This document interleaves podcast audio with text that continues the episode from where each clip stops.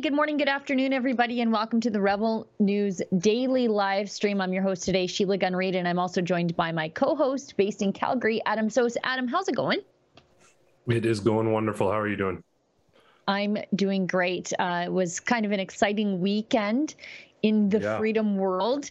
Um, a lot of things happening in Ottawa as the bikers' Rolling Thunder convoy protests demonstration unfolded. Um, we had a rebel team of sort of three units of roving reporters on the scene to bring you the other side of the story because as you know the mainstream media even if they were there they wouldn't report it accurately anyway um, but before we get to that, we'll get sort of the nuts and bolts of everything out of the way because there's a lot to talk about. And I feel like Adam and I are going to have a lot to say about this. So, as you know, this is the Rebel News Daily live stream.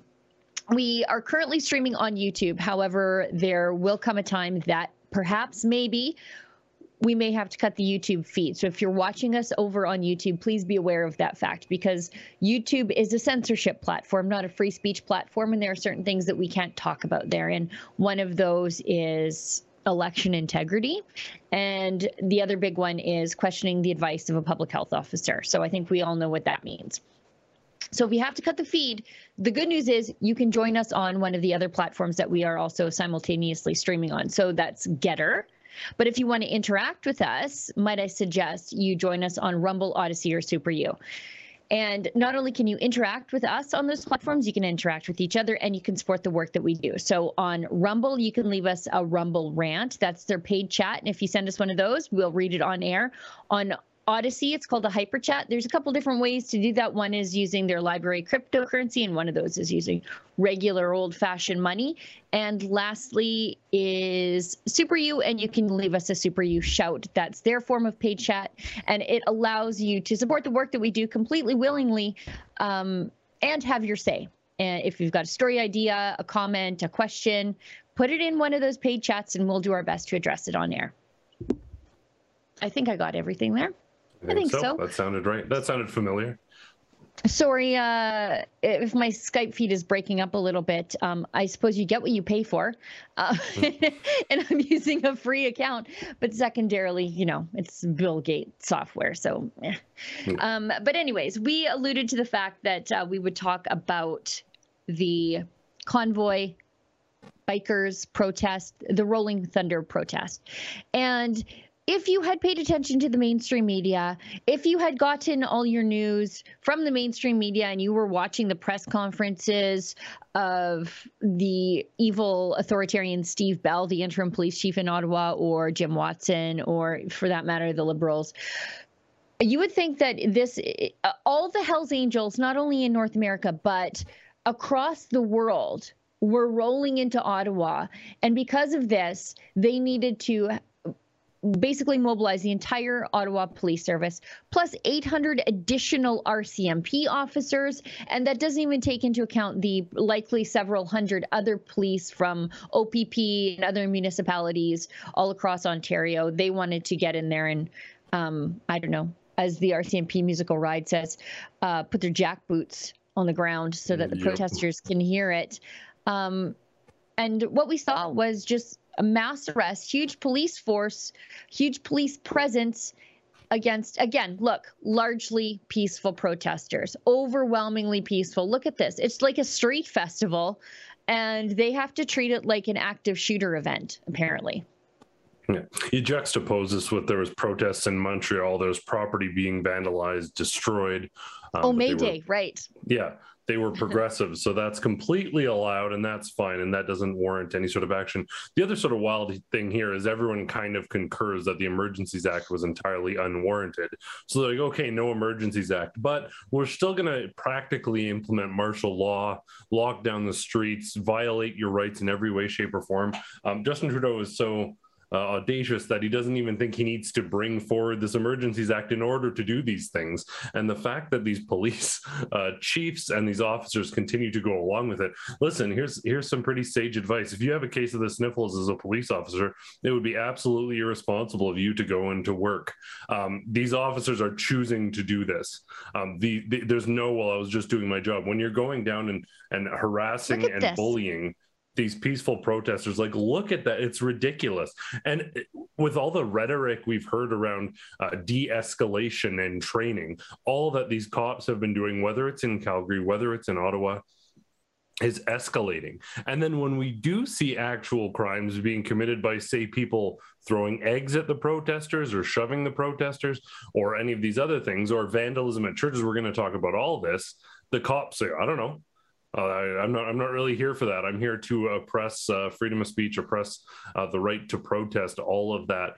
Um, it, it's absolutely jarring to see that that this is what policing has become in Canada. And for folks out there who are like, oh well, those people, you people, you protesters, you extremists, you think you don't have freedom. Hey, sorry to break it to you, uh, privileged Canadians who maybe haven't lived through this, but the people who are most concerned about this, the people who are sounding the cautionary bell are the people who have been in countries where the communists took over and everything went to hell. And they've seen this firsthand and they're now bringing their experience to Canada. They came here for freedom and they're saying, hey, this is what we saw before everything went really bad we should be standing up against this and you're calling them kooks and you're calling them conspiracy theorists well they're pretty darn accurate and they also have they have they have life lived experience that they're drawing from saying this is not good. And if you don't see what these police are doing as concerning and reminiscent of some republic uh, banana republic police state you're just not paying attention.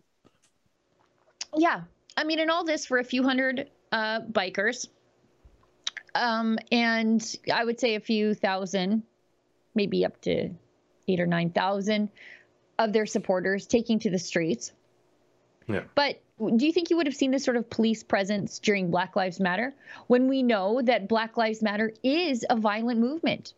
Entire neighborhoods were burned, riots, people died um, during Black Lives Matter protests, demonstrations, riots, call it whatever you want. But that didn't happen in the original convoy to Ottawa. It hasn't happened in any of the Freedom March protests that happened in cities and towns all across the country and have been occurring for two years. This has been a largely peaceful protest. The violence seems to be against them and often at the hands of the police. But the show of force for the police, it, it looks as though they were trying to instigate violence. And yeah. kudos oh, to yeah. the protesters for keeping their cool, for not giving the police, the city of Ottawa, the Liberals, and the mainstream media the violence that they've been saber rattling for. Look at this. Mm-hmm. One lady, she's smaller than me, and I'm not a big woman. She's like a little tiny waif. Um, the woman is two dimensional, and look how many cops are dealing with her. And I think yeah. they shove her at one point from behind. Well, yeah, we've seen all this content, like people being sh- the one lady she was, I don't know if it was her or someone else, is one lady shoved from behind. She turns around, assuming some jerk shoved her, which, yeah, she yeah. was right, uh, and goes, Hey, what are you doing? Is like a, like a, a, get away from me sort of mechanism. And they're they're they're going the wanted woman major criminal. This is the serious offense. There's this other tweet too. Ottawa police twitter is the most ridiculous it's farcical thing I've ever seen. Like they literally were saying like uh, vehicles were occupying a parking lot. Like as yeah. though it's like a movement. that was their major crime. That was their major crime. Yeah. I noticed that yeah. too.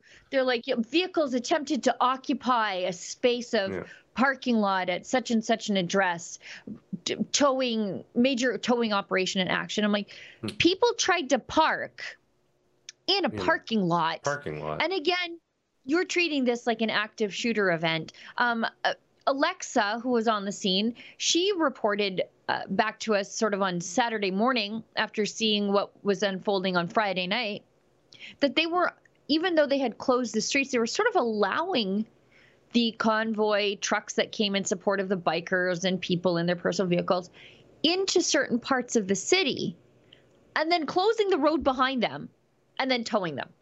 So they were kettling them catching them and then towing them away, as opposed to just letting them move through. They were creating infractions, creating crimes so that they could tow people's vehicles. That's there seems to be a pattern of that. I think there was an incident in the United States. People were somehow let into a supposedly secured building, and afterwards right. there was a bunch of enforcement. I can't remember what it was. I might be, I might be remembering things wrong.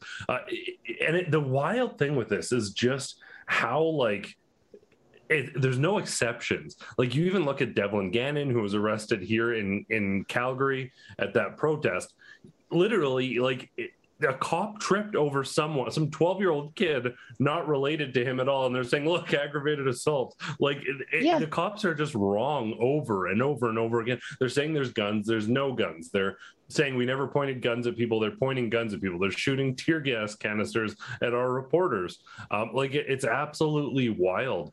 And it, it's, it's, look it's at this. The, the, this is yeah. crazy. They've surrounded a bumper pull, or sorry, a fifth wheel on a semi Look at all these cops. Are there no other crimes in Ontario right now? Put yeah. these cops on the border. And Send look at the people standing around. They're literally like texting and looking the other way. Like they're filming or like chatting. Like it's it's there's no this isn't like one of those Antifa events where they're getting in the cops' faces and there's a lineup, so they're calling for reinforcements. Like this is utter ineptitude. And like uh, not not only on an infringing on our fundamental rights sort of way and a police state sort of way, but literally just the ineptitude for this moronic police chief to be spending this kind of money on nothing burger. Like it, it's literally peaceful demonstrations. I saw these shots. It was like it's the same thing when we were, we were down reporting in Milk River, Coutts. everyone is just friendly. People are, people say that they feel safe with their kids being there. There's bouncy houses and people are cooking for each other. Everything is like so peaceful. And then you have the military and these SWAT teams lined up. Like for example, when we were down at Milk River, they, when they went through issuing those tickets, they had like a SWAT team marching through the streets. They could have gone around handing out tickets yeah. But that, that's not what they did. They have these massive SWAT presences. They have these massive. It's the same thing with Pastor Arthur Pawlowski across this. They always have like a SWAT team show up, and and some trucker or a family is like, "Can I help you?" Yeah. Yeah. yeah. I, I mean, you look at compare this police operation here to the treatment of the Canadian border. We can't send 800 RCMP officers to secure the Canadian border. We've got yeah. two cops down there saying, uh, turn around, turn around, don't come in. Okay, get in here, you big lugs. Give me your luggage. That's the experience if you illegally cross into Canada. We can't even, for some reason, put up a temporary fence down there, but we can fortify the Ottawa downtown with a thousand extra cops because peaceful protesters are coming to their nation's capital to protest the federal government. Where the hell else are you supposed to protest the federal government except where the federal government is seated. And if the mayor of Ottawa and the police chief of Ottawa don't like the idea that this stuff is happening in their city, I'm sorry, but this is what you get when this is the nation's capital. Maybe we should yeah. move the nation's capital somewhere else. Send it to Red Deer. They'd be fine uh, with yeah, Yeah, Red Deer. Red Deer. I like that. That has a good ring to it. You know, it's it's how far we've fallen as a country um, and how many people have been saying that this is the trajectory we're heading on it's really really jarring like this is this is the stuff of nightmares this is the stuff of novels and it's happening in real life right before us and uh, i want to take a look at some of this absolutely ridiculous content um, some of it's serious some of it kind of ridiculous.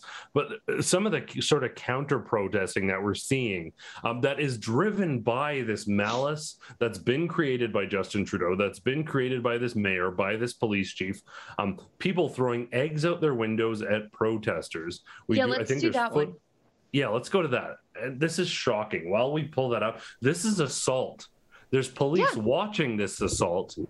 They're doing nothing and they're going around and harassing families they've been threatening that they were going to do this. I think at least until, or at least since Thursday, they were sort of organizing this unwelcoming party and they were threatening to throw eggs at the bikers and the supporters. You throw an egg at a moving vehicle, especially a motorcycle, you could seriously injure somebody. Yeah. You could cause them to lose control of the bike. And then what happens? They wipe out a few more bikes. Maybe they die.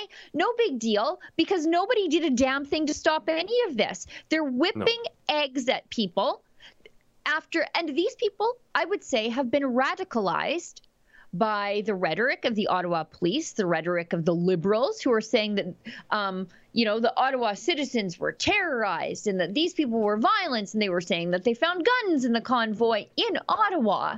All yeah. of that was wrong. All of it was absolutely wrong. But when you barf that misinformation, which is what it is, into the media, and then the media repeats it uncritically because they aren't actually there on the scene, you radicalize people to commit acts of assault. And with well, all those cops standing around, you think anybody was arrested for throwing an egg? I highly no. doubt it. Well, and this is the thing these cops have clearly been instructed not to enforce the law. They've been instructed to limit freedom of protest. That is self evident. Yeah. We see assaults, and it's amazing to see just how direct this malice is towards generally non criminal, peaceful protesters. If you're, say, a member of an indigenous community who commits an axe attack on a, a work site, no emergencies yeah. act we're not really going to investigate follow yeah. up if you're an immigrant coming into the country i won't say like an illegal immigrant sneaking into the country god bless yeah. immigrants who come the right way but if you're breaking the law sneaking into the country you get all the love in the world if you're antifa you're looting and burning the cops aren't going to stop you you want to steal from stores that's absolutely fine as well if you're egging people in ottawa if you're egging peaceful protesters which is also an actual crime we're not going to enforce that either but if you if you honk a little bit too loud well then uh, we're going to freeze your bank accounts. That's uh, what is it? Audio assault. Um, I saw I saw somebody called the honking that that it was like a, literally physically assaulting their ears post traumatic honking anyways we've got some we've got uh, a clip of the eggs being thrown from marie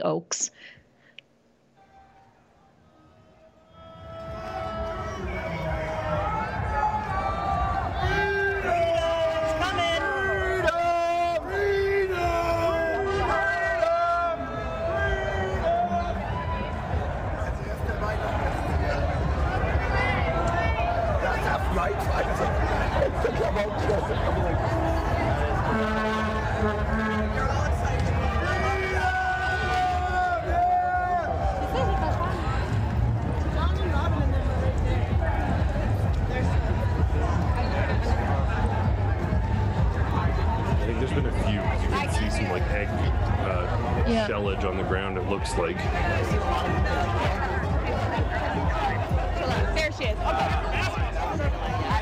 you can see right there. Yeah, there's some more too.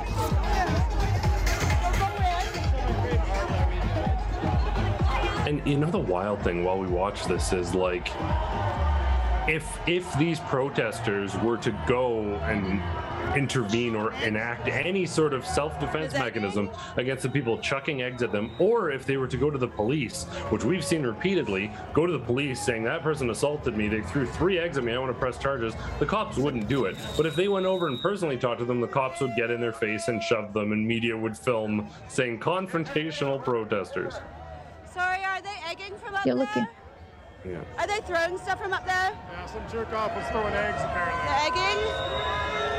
All right, well, we know where they are. They're above the Afghani Camel Express. So they know exactly where it happened. They're throwing eggs, and the police haven't done anything. And they know. No. They know they're going to get away with it. And you know what? Good on the protesters for not retaliating. Because the second yeah. you retaliate, you're the guy getting hauled away in handcuffs. Yeah. I don't know if I have it in me. If somebody hits me with an egg and I know who they are, I, it's going to be tough for me not to uh, you know, I, I, I sometimes and I get a little Old white, Testament. not to white knight here, but if you hit me with an egg, I might shrug it off. If you hit a woman I'm with or a child, um, yeah. I'm going to be paying you a visit. Like it's it's ridiculous. Yeah. And there's cops watching this. Like these cops, yeah. there's 800 cops watching this, doing absolutely 800 nothing. Extra it's, RCMP, just RCMP. yeah just watching. You know, the wild thing too is, well, I know when we're done, not to just keep harping on Milk River, but the amount of cops that they have to bring in because local cops will not do this or they won't be the, the police know that local cops won't be trusted in their own neighborhoods again. So they bring in external cops. Yeah. When i was talking to some of the cops down in milk river i was asking them what the tickets were for and they didn't know the rules because it's a different jurisdiction so yeah. they literally had like peace officers issuing tickets because they know the rules, and the cops didn't know the laws at all. This is where you have cop saying, "Well, that's illegal. That's not illegal. We don't know what is, what isn't. We don't have jurisdiction here." Uh, so, but when it comes to trampling people and beating people up, the jurisdiction becomes pretty uh, sweeping. Um, I do want to talk a little bit about uh, some of the other non-enforcement we saw, particularly with what we saw at churches. But first, I want to look at this the footage of your Triggly Wiccan, um, and then the, the, the, the Triggly Wiccan. yeah, and then the pig, the pig footage um, from Efron. The squealing oh. pigs. I don't. Which one do you want to jump to first? Okay, let's do the uh squealy dog toys. This Was is it, the level yeah, of pigs, discourse. Though, aren't they? Yeah, they're little squeaky pigs. Yeah. Yeah. So this is the level of discourse. If you ask these people why they're there, this is what you're going to get. And I want to simply point out, and I'm not saying they're being racist, but I am saying if conservatives did this to a journalist of color, then they would be accused of racism. Up and down, they'd be canceled. They'd never be able to work. They'd never, like, you would have CBC knocking on your door saying, Why are you being racist towards this journalist of color? And the reason I'm saying this is not that it matters to us, but Efron, who is our head of video and a great journalist, the pride of Hamilton, he also sits on our board of directors. And he was out there uh, interviewing these people. Efron is a visible minority, a man of color, as they say, or a person of color. You can't say man of color, a POC, as they say. And these a bipedal white, of color. Yeah, and these white liberal do-gooders are honking dog toys in his face. Now, if you were a conservative or a pro-freedom protester doing that to a CBC journalist of color, they would be saying, look at these conservatives insinuating that this person of color is a dog. But yeah. because it's Efron and Efron works for Rebel News, he may as well be just a white supremacist, apparently. Yeah. And I saw, I think it was a Toronto Star journalist saying, ah, yeah. ha, ha, ha, ha. This is sort of what they deserve. In one of the more creative things I've seen. It's literally the dumbest thing I saw that day, and I got up pretty early yeah. until Triggly Wiccan came along. Um, they would like the people responding saying this is how they deserve to get treated those are the ones that every time somebody sends a mean tweet to rosie barton or says fake news to a cbc journalist as they walk by they want to report that as a hate crime. But it's okay yeah. to treat our beloved efron this way. This will not stand. Yeah. No it's ridiculous. Uh, i titled this performance piece progressive discourse 2022 um, yeah. it, it's something to see. Let if we if we've got the clip ready let's just roll it because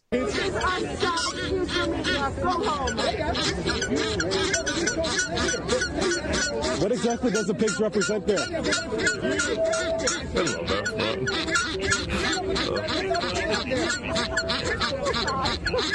do you feel like it's still justified to prevent unvaccinated people from flying on federal uh, flights right now they're committed. I'll give them that. They're committed to their. In the world, there's no other government preventing unvaccinated people from flying. It's only Canada that's preventing the unvaccinated from flying in the country. No other country is doing that. Do you promote that? It's so policy? And he's asking good questions. How is he doing this?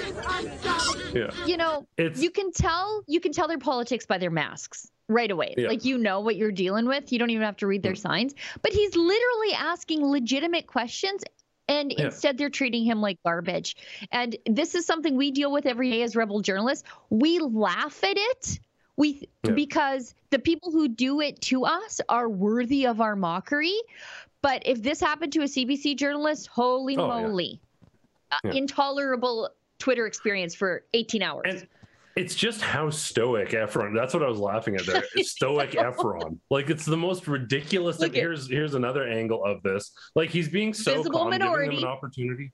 We see this so often. We'll go like Antifa will be at an event and they're they're arguing with people. So we're like, hey, what are, what's your thing here? What what are you arguing? What are you counter protesting? And they st- they attack you. Or we go to a event that's maybe a little more progressive in nature, and then we'll talk to people and say, so what what exactly is your point here? What do you and the amount of time people just go on personal sort of ad hominem attacks is wild. But this this is this is pretty much par for the course um, in this day and age. That's what you get. Screaming swearing allegations that you're racist even if you're a minority. Um, it, yeah. it's, it's, there's no discourse left. And i for one there, there's no one really that i won't talk to and have a conversation with. No. particular i mean unless it's they're literally spouting hate speech or inciting crimes.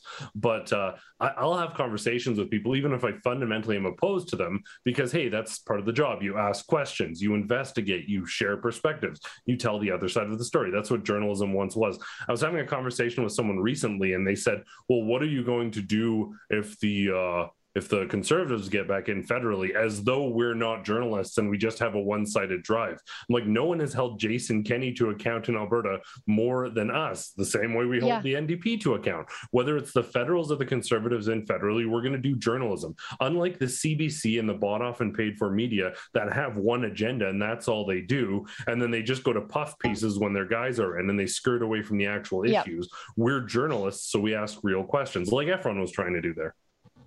Yeah, I, I mean, and uh, some of the most ridiculous criticism leveled at Efron, like somebody said, "Well, that's what he should get because he looks like he's going, he's dressed like he's going duck hunting." He's a one-man show out on the streets of Ottawa. He, I look at him and I'm like, "Okay, perfect. He's got a hat, perfect, check."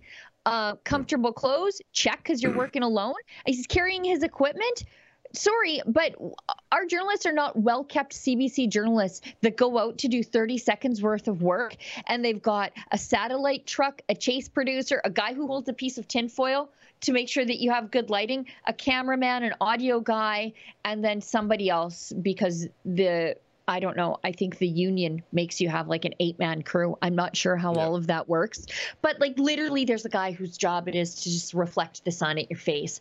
So, you know, uh, we are, run a tight ship. Our journalists work really hard, and that's your criticism. He deserves a dog, a dog toys honked in his face because he's not wearing a suit and tie like David Menzies. Give me a break. Yeah. Well, the, and the, these these mainstream media outlets, if they show up at all, which for folks out there who haven't been following the Conservative Party leadership uh, leadershipreports.ca we're almost we're very often other than the biggest events the only people there covering it. But we also go to these events and if it's an eight hour event we're there for eight hours. We see yep. the mainstream media show up for three minutes and get their one clip and leave or they get the one clip that they want to make someone look bad. I literally saw at a leslyn lewis dr leslyn lewis event um, ctv show up halfway through sit there not filming. Someone asked a tough question about COVID. They filmed that to try and get her on something and they left immediately. They got their one clip and they went, We're there all day. Sometimes we go from one story to another. I've had 18 yeah. hour days. You can't wear a suit during that. You've got gear in your pockets, battery packs, all that stuff. Yeah. It's real journalism. Sorry to break it to you guys, but uh, I think Efron looked great there, though. Very stylish. He could be on the cover i love of Eddie Bauer magazine, no problem whatsoever. I love Look that at that. Backwards yeah. hat. Nice. great. Efron looks good, yeah. buddy. Is Efron watching? You're looking good, man. Styling. Great work out there. I want to know where you got. And let's go. Let's go to someone who's not looking quite so good now. Oh, Triggly Wiccan. Okay, so everybody mm-hmm. remembers Triggly Puff, the triggered um, lady. I don't know, lady maybe. So. Let's not yeah, assume. The bipedal. I'm just going to call them bipedal. Triggered person who like freaked out and was like screaming and she went down in history as Trigglypuff. Mm-hmm. She did look like Triggly. Um, well, we met the Triggly Wiccan over the weekend, or David Menzies yes. did. Um, and I did explicitly tell everybody, please don't wander in too closely into groups of counter protesters because they are violent. Um, and they are emboldened and they are radicalized, and the police are not going to help you. Actually, the police are likely to hurt you, as we learned with uh, Alexa at the last convoy protest. But David saw somebody who looked peaceful and sort of set aside away from everybody else. And so he went up to get her there. I don't know. I'm struggling. Viewpoint on uh, the Rolling Thunder protest. So let's meet the Triggly Wiccan if you're going to protest something as nebulous as freedom, then you can't encroach on others. I'm not sure I understand. Is nebulous as freedom? Uh... The concept of a nebulous freedom. They don't have a specific title, a specific reason for being here. They're all over the place, and all they're doing is suppressing Ottawa residents, Ottawa businesses.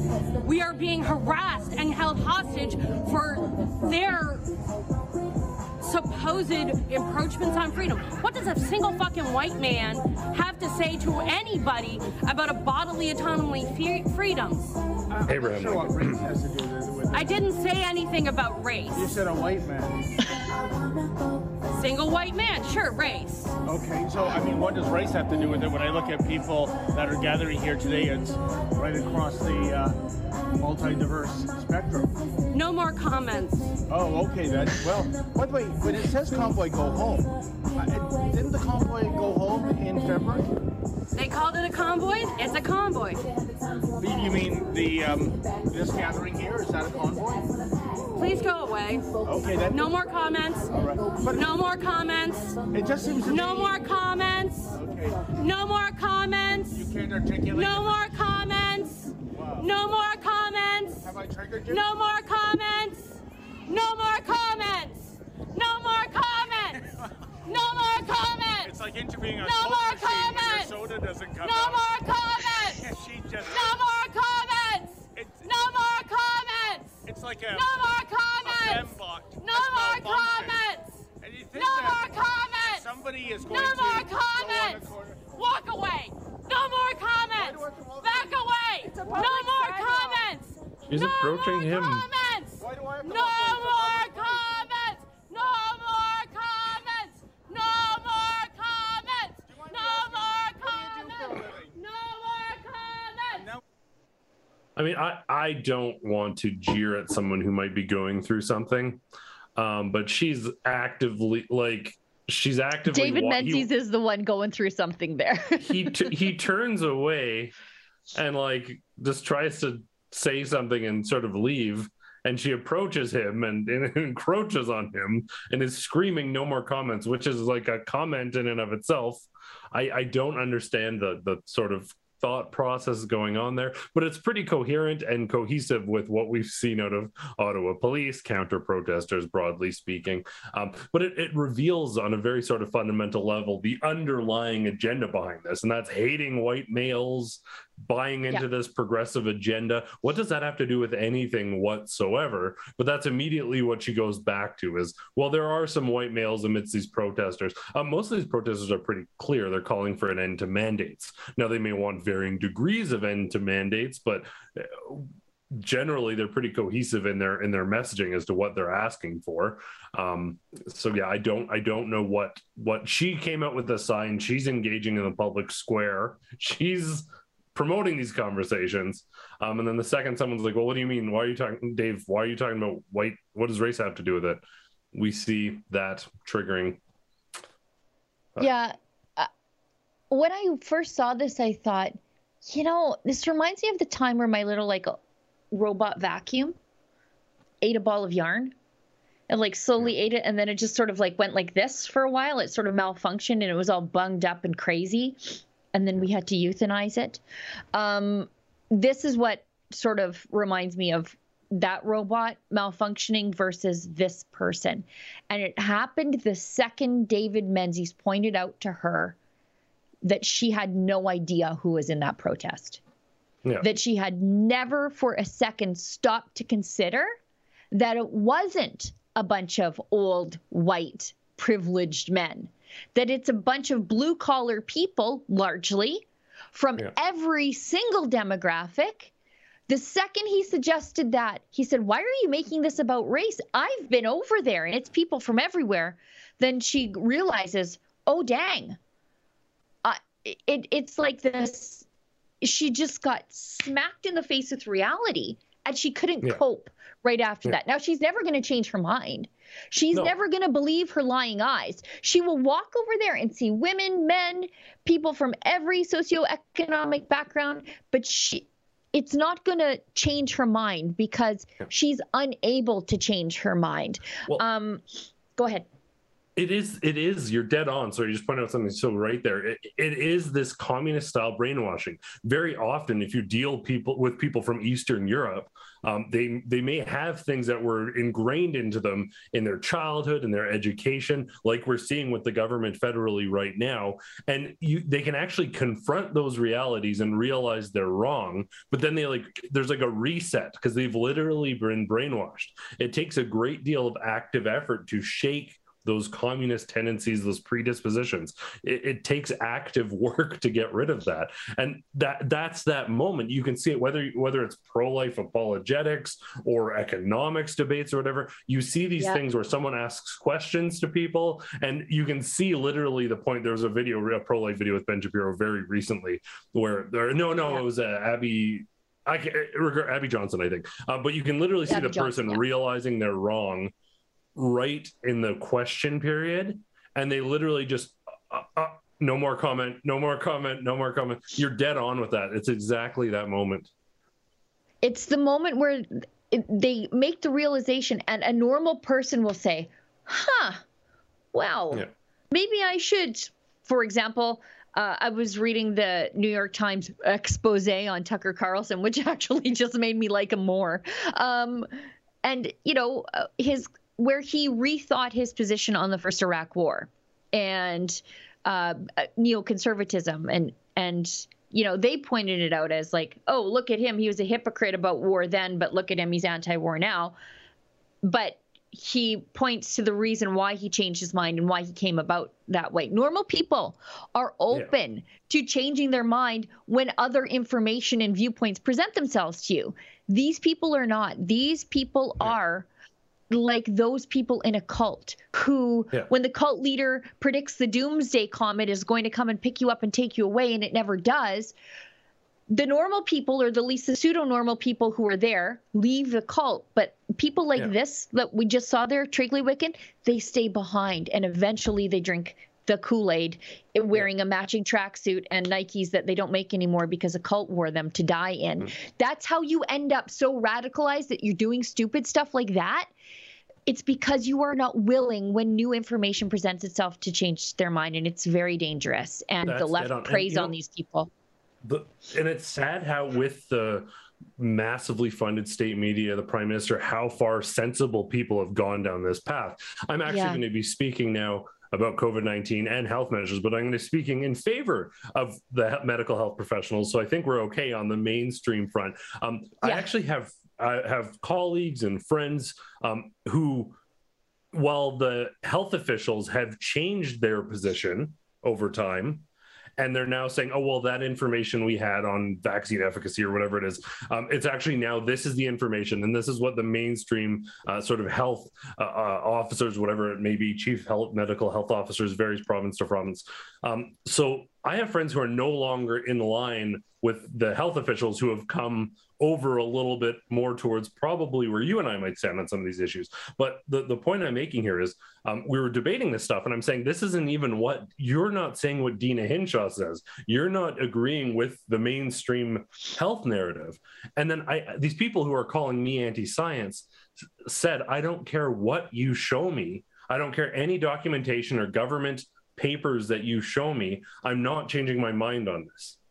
Yeah. So if if healthcare officials are saying, oh, they made an assumption earlier. They actually have more accurate information now. This is accurate. And all the science seems to suggest that the new position is accurate. And you're not willing to embrace that. You you have bought into the cult entirely, more than yeah. public health officials. Yeah. Well, and there's an extra layer of just the cult like behavior in all of this. And that it is these people, like what you're seeing here, outside of very few independent outlets in Canada. There are more in the United States, which is great for the United States because they have the First Amendment that protects these sorts of things. But in Canada, there are very few places where you can get information that is not government subsidized or filtered through the government. And so that thing that cults do, where they isolate you and cut you off from other, from like your baseline of normal, that's happening on a grand scale for some of these yeah. people because they can't, they're not getting access to the other information because it's all filtered through the government. So you're only getting the uh, the information the government wants you to have unless you actively go seeking it out. But when you're in the throes of brainwashing like this poor woman she'll never get there. So that no. that thing that cults do where they they control the information you get that's happening to an entire population at this point, and it's only going to get worse with yeah. Justin Trudeau's censorship. So we're going to have a lot of people radicalized, like this poor woman here, who yeah. I, I am making fun of her a little bit, but I also have a lot of empathy because I think she has probably tendencies to this sort of behavior, but she has been radicalized and it's been made a lot worse by the people who claim that they're tolerating, uh, yeah. you know, they're tolerant people and they're compassionate people. They did this to her, and she does not look yeah. like a happy individual. No, it's it's absolutely just to see the the lack of discourse. Like discourse dialogue matters so much um, and, and, we're seeing an active effort by this government. It's not only cults but it's also totalitarian governments that seek to uh, destroy any divergent opinion. Big brother will take care of you. You don't need alternative opinions. You can say something that is so evidently factual or like pointing at a crowd and saying well that's not a bunch of old white men. That's an extremely diverse group of people or yeah. point at a statistic from accredited organization and say, well, what do you make of this statistic? And it's it glazes over. It is like that communist brainwashing where they're like, no, that doesn't jive with me. To the point of the cult thing, I think lots of people, um, whether it be virtue signaling or medical things, which we'll skirt away from, um, they think that that they've replaced religion yes with this it's their new yes. religion and so whether they participated in uh, an immunization program or they tweeted the right thing that in their mind is their contribution to society because most of these people frankly uh, probably don't do a lot of volunteer work or charitable work. Statistically speaking we know that uh, progressives do less than in the united states anyways there's research. Um, but they this is sort of their their identity. They formed it around this. And when you're forming your identity around justin trudeau's politics instead of I don't know, a couple thousand year old tradition that's held the test of time, you're going to encounter some problems. But never fear. Um, I do want to talk about some of the vandalism that we saw, but I do want to get yeah. into this really quickly. Never fear these cult members of the Justin Trudeau cult. They didn't have to worry because clearly Justin Trudeau was in Ottawa and he was taking the Rolling Thunder convoy on headfirst addressing these issues, unifying us, and setting the story straight, sunny ways all the way. Um, I didn't pay attention on the weekend. I'm assuming that's what happened, right, Sheila? Yeah, no, no. Uh, he did exactly what he did the last time when there's a convoy of uh, anti Trudeau protesters rolling in. You know, Justin Trudeau was like, ah, nothing going on in the capital this weekend. I'm going to head to the lake. Well, same old thing uh, I said he pulled the third world dictator move. Um, when things get a little hectic in the capital, when the peasants start to rise up, what does your third world dictator do? Oh, he jets off somewhere else. And so Justin Trudeau, same thing, rolling thunder, headed for the capital. Where does Justin Trudeau go? I don't know, but he took off. He was not there. He left for the weekend. He took a personal day because absolutely nothing to deal with in the capital. Don't. No. This guy, what a piece of work it's it's something else. It is absolutely something else. Last time he suddenly came down with COVID symptoms, which people didn't necessarily believe, but maybe, maybe, sure. This time he's like, I'm not going to bother declaring an emergencies act. I'm not even going to pretend I have COVID. Everyone, we're going to send the cops in like they're my personal military and security yeah. detail, and I'm going to go jet off somewhere and do whatever the heck I feel like because I am not a prime minister. I'm a dictator.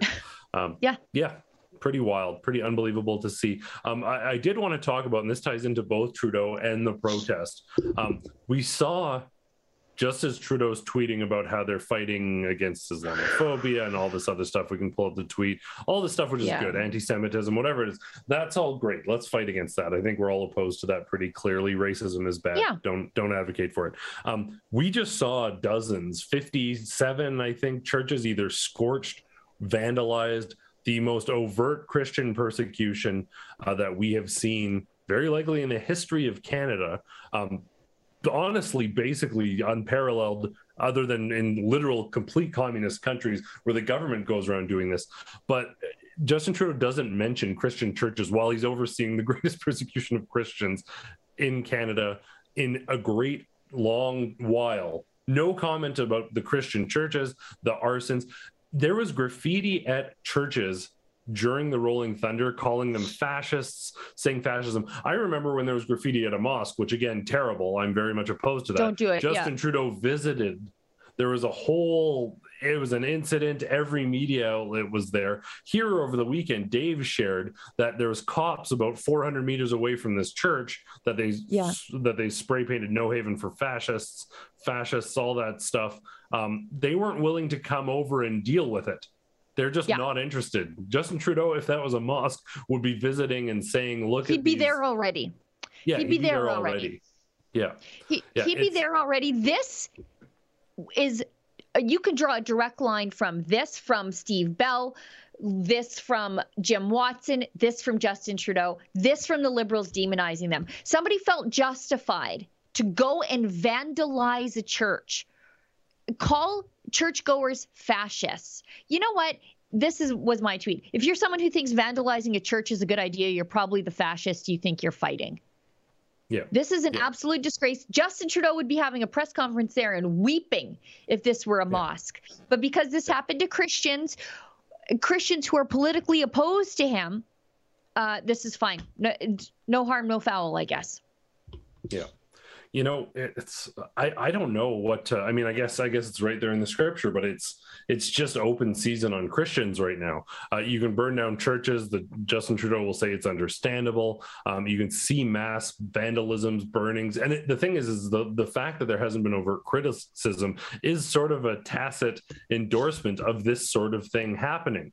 Um, justin trudeau of course later on sort of said well this is bad and we shouldn't be doing this. But i mean literally like you said there'd be a parade um, and a, a, new campaign and new legislation passed. But literally, while this is happening, while we've seen historical churches destroyed vandalism in dozens in our in my city alone justin trudeau yeah. when he's talking about religious discrimination in this country and discrimination in this country overtly and intentionally excludes christians.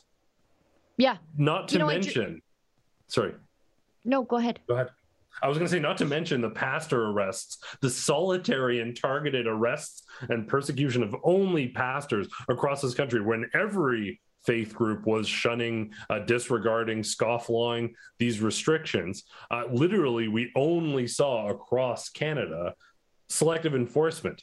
Now, this is part of the sort of zeitgeist, the spirit of the age of certain groups we can't criticize other groups we can go after. But don't tell me under anyone other than justin trudeau the degree of uh, overt malice against christians would have been so high. He has generated this climate 100% you know i uh i was driving past st Josaphat cathedral in edmonton the other day, and I, I very rarely go into the city unless it's for work or just rugby, but then it's like straight in and straight out.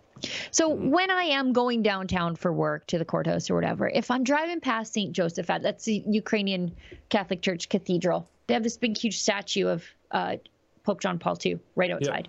And that was the statue that was vandalized. And whenever I drive past, um, I always just like pull the car over, run across the street, just quickly touch the statue, say a quick prayer, and get going, right? And uh, I can't do that anymore because they have security fencing around the church now. And that's because that statue was vandalized. Uh, and I would say that uh, Saint John Paul II was probably the most apologetic and most um, open minded towards Indigenous peoples, not just in Canada, but around the world. Um, and a lot of that stems, I think, from the fact that his mom was a, an Eastern Rite Catholic, and so he saw the importance of, you know, the the church reflecting the culture of the people who were practicing it. Um, but that the church was vandalized, and now because of that, people like me, um, I don't go to that that specific church, but I've always taken the, a minute just to run past it. Can't do that anymore because of the vandalism, the spate, the plague of vandalisms happening. Uh, in Christian churches all across the country. And this is what Christians have to deal with. And nobody seems to care. Justin Trudeau said he can understand why it happened. Yeah. You know, it's, I, I think what what we have to do and what needs to be done. And when you do see people coming over, it's often through personal stories. Um, you can present the clear cut facts that charter rights have been violated. Yeah. That's a very sort of abstract notion. Um, but once you make it personal, I was having a conversation with someone, and basically the entire conversation was you people, you're kooks, you're crazy. Um, and then it was, well, what what about people who literally can't leave or travel in their own country right now, several years later. We don't need to get into it too much. I know we're on the line, but what about those people? What about me, let's say? What about people yeah. who literally cannot fly across the country right now? What about people yeah. who can't get out back east? They have a the family back east. They're in Alberta for work. There's a funeral, someone's sick. They can't fly home in the supposedly free country of Canada, where these people would say the mandates are over. What on earth are you protesting about? Uh, yeah. What about Christians who are afraid to go into places of worship? What about the Vietnamese church in Calgary that was uh, burnt to a crisp. I mean, part of the building was destroyed. I think they managed to repair it. But these are people who escaped a regime in Vietnam that was burning down churches to come here. They weren't even here, and there was no church established in this country during the residential school programs. This is an entirely new congregation. Their church burnt, unusable. Yeah. They lost their space. They left oppression. They left government overreach. They left communism behind. There you see the building. Uh, quite a bit of work needed to be done. These people fled from that and nobody seems to care. Furthermore, I mean, let's let's talk about our own indigenous communities here we see yeah. all of this virtue signaling and rhetoric about Justin Trudeau being the guy for indigenous communities. And there's people in this freaking country who still don't have clean drinking water. The kids can't have a bath more than once a week because it's acidic. And we're sitting here virtue signaling about absolutely nothing. Let's yeah. we need to and- cut it with the virtue signaling. We need to cut it with the negative elements of social media and start focusing on the actual implications for people's lives. Someone yeah, should be able to world? fly across their own country. Someone should be able to have a bath without their skin burning. Um, let's deal with that stuff instead of worrying about, like Triggly Wiccan said, uh, white males protesting and gender, whatever. I don't care. Let's focus on personal stories. Let's focus on real people. And, and the way we do that is by ensuring people's freedoms, ensuring people's rights. If we got the heck out of the way for Indigenous communities, they would have clean drinking water. If we yeah. didn't have active government involvement. If we didn't have Justin Trudeau controlling state media, we would have been over this other nonsense very quickly as well, because the facts would have been out there. We need to get government out of our lives and we need to take control of them again. You know, Triggly head would have just rolled right off her shoulders if someone had pointed out to her that it is not privileged white men who are disproportionately harmed by these vaccine mandates. It is uh, indigenous people and people of color who are the least vaccinated demographic in this country and the most resistant to forced vaccination programs. And I can see why that would be. Um, yeah. And so when she says it's oh it's just privileged old white men who don't who don't like these mandates with 6 million Canadians not able to travel what is that one in 6 Canadians, one in six of your fellow Canadians are treated like terrorists, according to the airlines and the train companies, the heavily subsidized train companies. And I don't think the airlines are particularly responsible for this, but they sure haven't been saying much to defend the rights of their former uh, customers, by the way. Um, but one in six Canadians cannot travel inside their own country any real distance. Um, that's not privileged white men. That vaccine mandate disproportionately hits Indigenous people and people of color. And she is cheering for it because she doesn't like, I don't know, trucks, bikes, yeah. toxic masculinity, I guess. You know, you know who the really privileged people are? They're the people who are taking a vacation day and jet setting away um, from Ottawa because they don't want to face realities. Um, the the the largely white, not that this matters, and I don't want to get into it, but very often privileged downtown residing liberal elite progressives who are counter protesting. Uh, those are the privileged people, generally speaking, that they so decry and hate. You see this. You can whether it's a March for Life event or whether it's these protests. Um, if we're going to talk about demographics, there's no uh, clear cut demographic amidst the protesters. They come from an array of backgrounds. Very often, you'll immediately clue in on a Polish accent, or someone says they're from Nigeria, or someone escaped Vietnam, whatever it may be. There's an extremely wide array of stories there. Um, not so much amidst the counter protesters. There's a bit of a uh, demographic congruence, if uh, you catch my meaning especially the March for Life. You and I have been to the March for Life together before we worked together.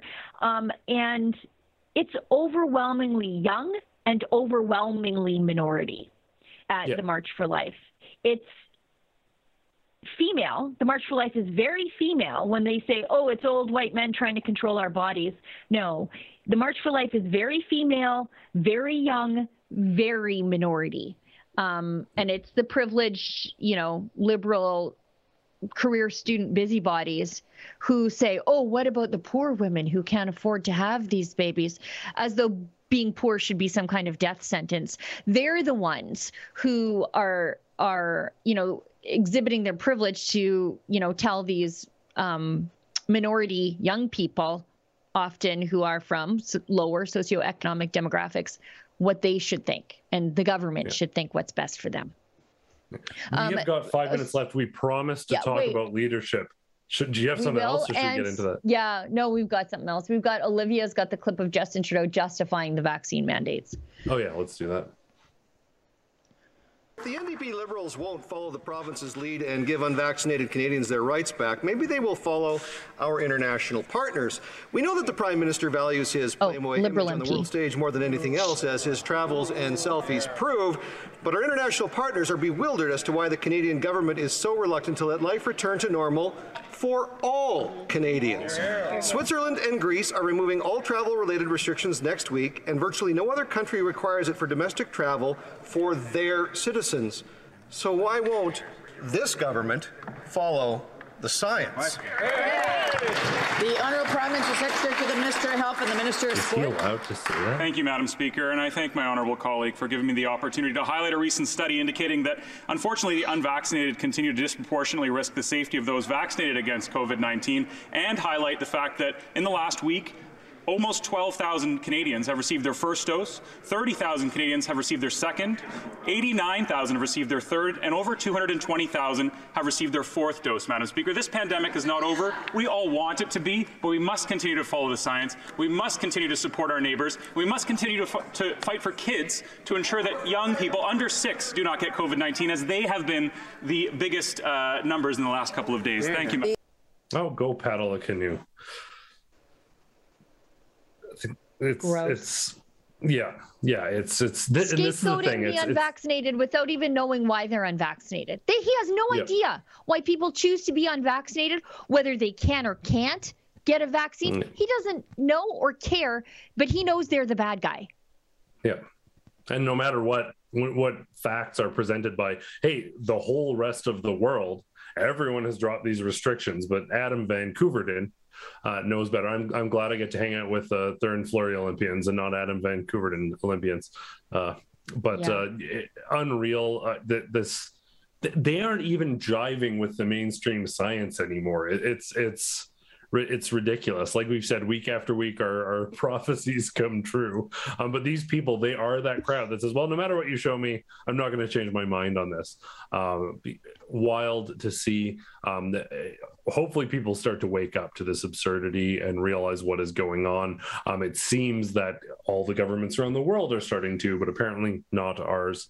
Um, this is Justin Trudeau's favorite thing in the world. He likes having the power to exclude people. He likes having the power to not have to declare emergencies act and send armies in to enforce. Um, it, it, this all boils down to Justin Trudeau um, and his his megalomaniac mentality. And I love the fact that people who criticize Trump for his ego uh, love Justin Trudeau. Like if you're in that camp, you've completely checked out from reality altogether because uh, you know very um, Trump was very much a humble brother Andre compared to Justin Trudeau. Oh, it's yeah. ridiculous, unreal. Tell again, um, tell me this isn't a cult with its yeah. rituals, its chants, its code of conduct that you have to uh, adhere to, and yeah. uh, the Messiah that's right in the center of it all. Tell me it's not a cult. Uh, we should quickly touch on the Conservative Party leadership.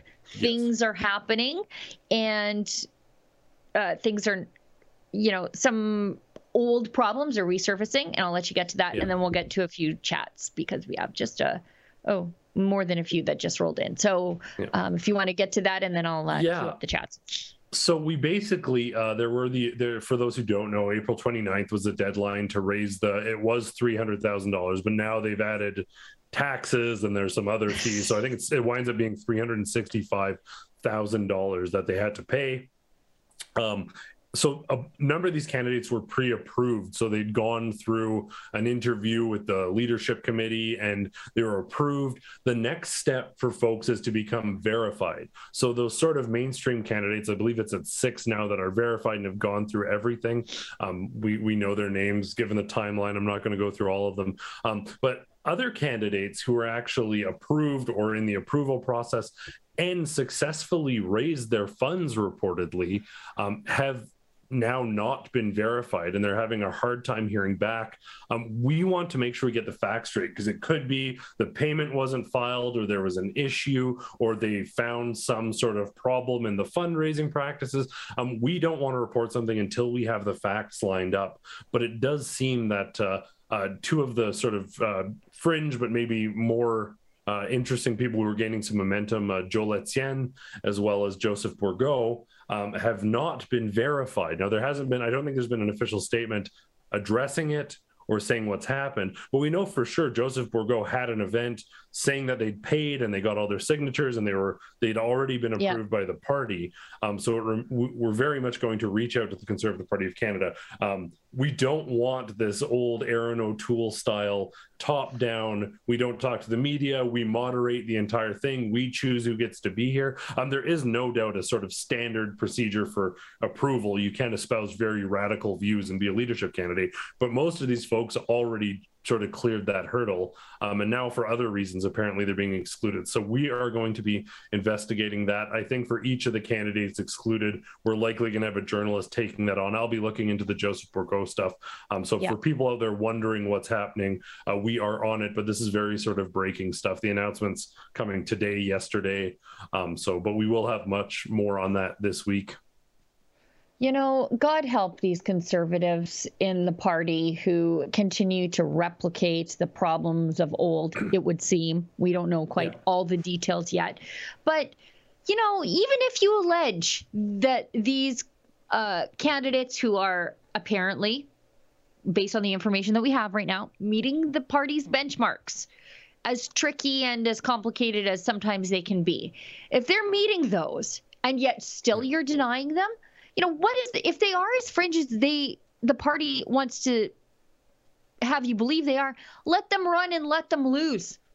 Yeah. And put that to bed. But what's the point in blocking a candidate and then you know, then it's just controversy for for what? For nothing. Yeah. Let them run, let them lose if that's what you yeah. think. Yeah. And again, in the interest of uh, responsible journalism, it could be there was oh yeah. we found out there was questionable fundraising or there was something here or there. He's a murderer. we don't know what this what, is. whatever. Yeah but given what we've seen whether it be jason kenney being investigated for uh, so some of the leadership stuff there or some of the legacy of the conservative party of canada excluding media unwillingness to answer questions that largely i have to say we've had exclusives with most of these candidates. Those who haven't, I, have spoken to most of them personally at this point now. Um, those who haven't been able to sit down for an exclusive, it was in the interest of time, and they've committed to speaking in the future. Um, or under it was Candice Patrick Brown. Yeah, Patrick Brown skirting it, but it seems that there is a new shift under Candice Bergen, under the Conservatives now, where they're not just running away from questions, they aren't shying away from issues. Um, they're realizing they can't just be Justin Trudeau light.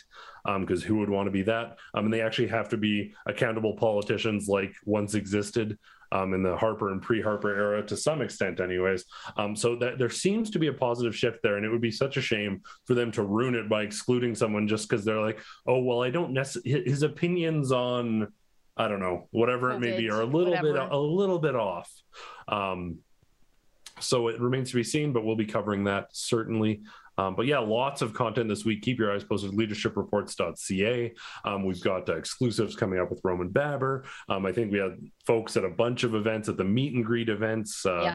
Cat and Nat were there. So yeah, we got we got people all over bringing you the latest. Very often other outlets aren't there, so make sure you're checking in at leadershipreports.ca regularly. Yeah, we had Cat and Nat out there. You were at at one. Uh, Andrew was at one. So that again, that's all leadershipreports.ca. And uh, if people want to see our coverage of the convoy, um, including this most recent one, the Rolling Thunder uh, bikers in Ottawa, they can see that all at convoyreports.ca, and you can support our coverage there because we did deploy uh, three teams, four if you count Efron working by himself, um, all the way to Ottawa. Oh, and then some. So yeah. uh, I guess we actually had four teams of the broader Rebel team working on the streets of Ottawa to bring you the other side of the story. So that's at convoyreports.ca. Okay, let's. Uh, and another way to support the work that we do is by sending us a paid chat. Let's read some of those now. We've got, I know those are rare moment of like TV talking head from me. Uh, Annalisa, 1964. She's a David Menzies super fan. He's in the bloodstream with Annalisa, like an AstraZeneca clot. Okay, I probably just got kicked off of YouTube. Anyways, uh, although that's a problem that Health Canada said arose. So I'm not just making yes. things up. Okay, so that's $20 from Annalisa. Finding a quiet day, at, finally a quiet day at work. I've missed all of you. I just wanted to say all the shows last week rocked, and please tell Sweet Menzies it's okay to be cheap. I like a frugal man. LOL. he wants money back for lost lottery tickets. So if he plays somebody else's numbers and they win, he gets to like keep the bulk of the earnings and then divvy it up. But if the numbers lose, he wants a full compensation from the person whose numbers he played. What kind of madman is he? It's like you can't even make no him comment. understand no why comment. he's wrong. No comment. Look, I have a very cheap husband too, so I I really feel for Lady Menzies on this because um, we call my husband uh, Rusty not only because he has red hair, but because his wallet like literally squeaks when you open it. It's like rusted shut. So um, I get where what Lady Menzies has to deal with there. Uh, you should give that got... wallet to the Trudeau government. They could use a little squeaking when their wallet opens. Wonder where those oh. billions um, are going it's unbearably cheap, but it's good because you know when you li- we work in a boom and bust industry, it's good to have yeah. somebody who worries about things like that. So, uh, Fraser McBurney gives us five bucks. My report from my protest on Sunday. He's in Hamilton. Standing alone in the rain, I held up my sign supporting the truckers and bikers in Ottawa. Only two passing cars honked their horns. That's what you get in a commie city like Hamilton. Or maybe there's a ban on honking there. You don't know. Yeah. They were honking in know. their hearts, Fraser. Honking yeah, in their hearts. Maybe they're scared. Uh, I think Edmonton still has its ban on honking. I'll have to look into that. Uh, Calgary doesn't because of our successful filing, which we'll have more okay. on this week. Protestlawsuit.com. Oh. Protestlawsuit.com. Uh, Rebel gets results. So the next yeah. one is from my friend Mike from Freedom Honey. Um, yeah. He's a veteran. He works to protect children from uh, alleged sexual offenders who recidivist bail, who like offend while they're on bail. He and his lovely fiance work very hard on that sort of stuff, and he's uh, he's a veteran, so he's done his time serving the country too. So Mike, who uh, we have a problem with super use, so we can't even see how much Mike gave us, but thank you, buddy. Uh, he says the government is now pushing for farmers to get off ammonia fertilizer for an all-natural solution. Are you folks ready for uh, food shortages and for extra expensive food because there's a reason organic groceries are so much more expensive than normal groceries. Um, and it's because they use different kind of fertilizer and different kinds of pesticide not to say that they don't use pesticides or fertilizer. That's a common myth. They use different kinds which are you know less effective. As a farmer who firmly believes in crop science, they are less effective. And so the yields are less, and that helps make those groceries cost a lot more. And so you want farmers to get off ammonia fertilizer, well, then get ready because your grocery bill is going to go through the roof. Um, and I saw some liberal musing the other day about, oh, yeah, this is a great way to have farmers make a transition. Do you think we like paying extra for inputs? We're price takers, not price makers. So if we could save on the input side, we make more money when we're selling into a market on a price that we don't get to set that we have to take. So this idea that farmers are just like, oh yeah, like running around just sprinkling ammonia fertilizer in the air because we just like to waste money, that's insane. Um, but yeah, if the liberals want us to get off ammonia fertilizer, I'm sorry, grocery buyers, you're in for a wild ride. Well, and the the like this is the government get out. Like, sure, yes, have some go. regulation, minimal, whatever, make sure society's functioning, but there's options for people out there who want all organic, and there's benefits for that. Sure, um, it's there. There's people who do that because there's a demand for it, um, but it's not everybody. And some people need affordable food because they can't necessarily afford that because their taxes are too high. Because you're making us transit, we can't afford the organic food because you're making us transition through ridiculous policies like this away from ammonia fertilizer. Anyways, vicious cycle, never ending. I know. I know. Yeah. Well, and a lot of like the ammonia used in fertilizer is it's waste product from other uh, other uh, practices. And so, it, it's what are we going to do with that now? Like, what what are you going to do with that now? You're just going to, I don't know. I don't, I don't know. The, the Chinese they, will use it as fertilizer. Yeah, That's the Chinese will use it as fertilizer, or we'll send and then it to sell the United us cheaper States. fruits. yeah, we'll send it to the United States so they can use it on their produce, and then we can truck it yeah. back up to Canada. Yeah, um, for the environment. Wonderful. For the and yeah, and then they're like, look, I saved the environment with my avocado toast not yeah. realizing where avocados come from or how they're grown. Let's keep going. Uh, we've got shall not means shall not gives us seven dollars. Trudeau has to go. LCM leaderless Christian militia careful there, friend. Uh, January 777, five bucks. Check out Lieutenant Stephen Rogers online, Twitter, and other platforms. Interesting stuff if you're a freedom fighter. Joyful from the heart gives us a buck. Sheila and Adam, a week before Easter, Food Basic had two flyers, one for Ramadan and one with the general one general with the word Easter embedded on the price labels. Last week, they only had one flyer celebrating Eid. Why? Well, because Easter's over. Lasts longer. I guess I, I probably wouldn't read too much sinister into that. I mean, it's it's shameless marketing, right? Yeah. Um, although you know, like I would like it if the Easter they actually did Easter things that reflected the full Easter season, but that's just me. Um, all the shelves just barren of meat during yeah, get the meat off the shelves, please. just my glass of water meme. Follow me for more Lent recipes. Uh, five bucks from Fraser. I hope you can read this on YouTube. Canadian patriots wake up. The police forces across Canada are not on your side. Note that they wear black uniforms. They use bully tactics on peaceful Canadians. They side with the radical left. Will you ever vote Liberal or NDP again? I'm not sure a lot of Liberal voters watch us anyway. I mean, they hate watch us, and that's fine. Probably doing research. Like I know what I forget is it Media Matters that they have a team of people who literally just watch what Sean Hannity and Tucker Carlson say every single day. Probably. I I bet there's people out there like that for us. Oh, for sure. sure. There, there's people like literally. There's concerted efforts on certain tweets. The same people respond to all tweets. Um, yeah. People. It'll be six of the same message from different people to a tweet yeah. that's saying the same thing with the grammar slightly changed. There's 100 yeah. percent teams that watch, and we also know hi uh, hi to everyone in in uh, office that Justin Trudeau, Jason Kenney, all you guys have people watching. So hey, everyone, how's it going? I know you do. I know you do. yep. Uh, five bucks from Fraser. He asked, "Is it radical to want Roxham Road closed? Is it radical to want those illegal immigrants to be sent back to the USA or their own country? I don't even want them sent back. Uh, like I want them to try coming in the front door. That's yeah. all I want. Like I, I don't think that's crazy. just do it the right way. We have a well, pretty uh, luxurious a uh, treatment of actual refugees in this country. And I'm not opposed to that. I'm pro actual refugee. I just don't like people coming in the back door.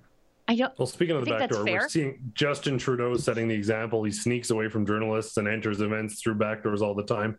Definitely setting the precedent. But the thing for progressives out there, for the eight of you who are watching, um, when someone comes into the country illegally, what you very often see is the services start becoming consumed. So people who have been waiting years or are going through the process and are doing everything legally, they actually get bumped because they're addressing these illegal yeah. immigrants who are coming into the country. So people who are following the rules, doing everything right, want to come in, um, they actually get bumped down because other people are crossing the border illegally. Um, I think I think the mentality that closing Roxham Road is radical is is sad. It's it's the rational and self-evident thing that any sane Canadian would want and should want. So we're not likely to see it under the Justin Trudeau government. Well, and uh, Justin Trudeau is particularly uh, ridiculous on the, this issue because he quit prioritizing victims of religious persecution in the immigration queue as one of his first acts of business when he took control. What that did was it bumped Christians who had survived a genocide in the Nineveh plain and Coptic Christians who at the time were being burned alive in their churches by the Muslim Brotherhood in Egypt. It basically made their journey to Canada impossible. Thankfully, uh, many countries in Eastern Europe stepped up to resettle many of them, and the churches there, as well as Australia, actually became one of those places where uh, Christian survivors of genocide could go. But it's Justin Trudeau believed in, he called it a fair and equitable immigration queue then when everybody had to stand and wait in the same lineup. Sometimes Christians waiting with their persecutors in the same lineup, um, as you'll see in the refugee camps in, on the Nineveh Plain. However, he's perfectly fine with leaving Roxham Road wide open for people to dump the immigration queue. Yeah. Anyway. Um, Pamela for freedom. By the way, that was my Tucker Carlson moment. I was sort of I was kind of on the fence about refugee resettlement, but when I saw, uh, when I went to the Nineveh Plain, it it sort of hardened me in one direction that I am very pro refugee, but real refugees, um, not the kind that wander in the back yeah. door well, ahead the, of the, the ones people, who need to be people, here the people at Triggly called uh, straight white single males. I don't know how that matters, but um, I guarantee a bunch of them escaped hellholes in order to seek freedom and that's why they're out protesting so yeah people who, yeah. who lived under those regimes they're going to be uh, they're they're massive contributors to society obviously but they're also pro freedom because that's why they came here yeah and the last one, we're 17 minutes over now. Pamela for Freedom gives us 20 bucks. Love you guys. Even with tough topics, I have tears in my eyes. Uh, you still make me laugh, Sheila. As someone who's done a 180 from an NDP voter, wow, to a conservative minded person, thank you. Wow. Good for us. You know what? We saved somebody, Adam. Good for us, right? Out here yes. proselytizing the good word of conservatism. Know, you know, right? and that's the thing. You, when somebody says, you know what, maybe I maybe I do maybe I am anti-mandate, even though they bought in at the beginning, they were scared, they listened to the TV. Mm-hmm. You can't hold that against them when they come around. You know, no. that's what ex- that's Plenty what we're doing here. Table, as Matt Brevner says.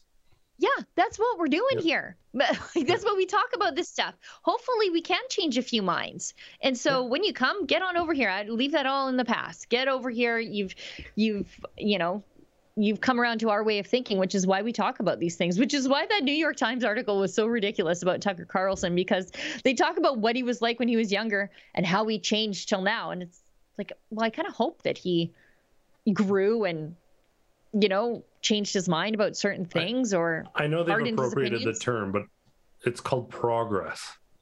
Yeah. Not your yeah. version, but adult but growth progress. and development. And yeah. Yeah. What do they call that? Evolving? My opinion's yeah. evolved. Yeah. Well, when it happens, great. Get on over here, big guy. You're one of us. Um, yeah. Or Pamela, big lady you're not a big lady. Yeah. I'm sorry. You're probably very small. Um, anyways, that's the show for today. We're 18 minutes over. I'm starting to lose control of my mind. Um, we should uh, we should wrap up the show. Thank you to everybody in uh, studio in Toronto who put the show together and make makes it happen. Thank you to our web team um, who make sure that there are links and things that you can click so that you can watch us. That's actually quite a big job that they do every yes. day.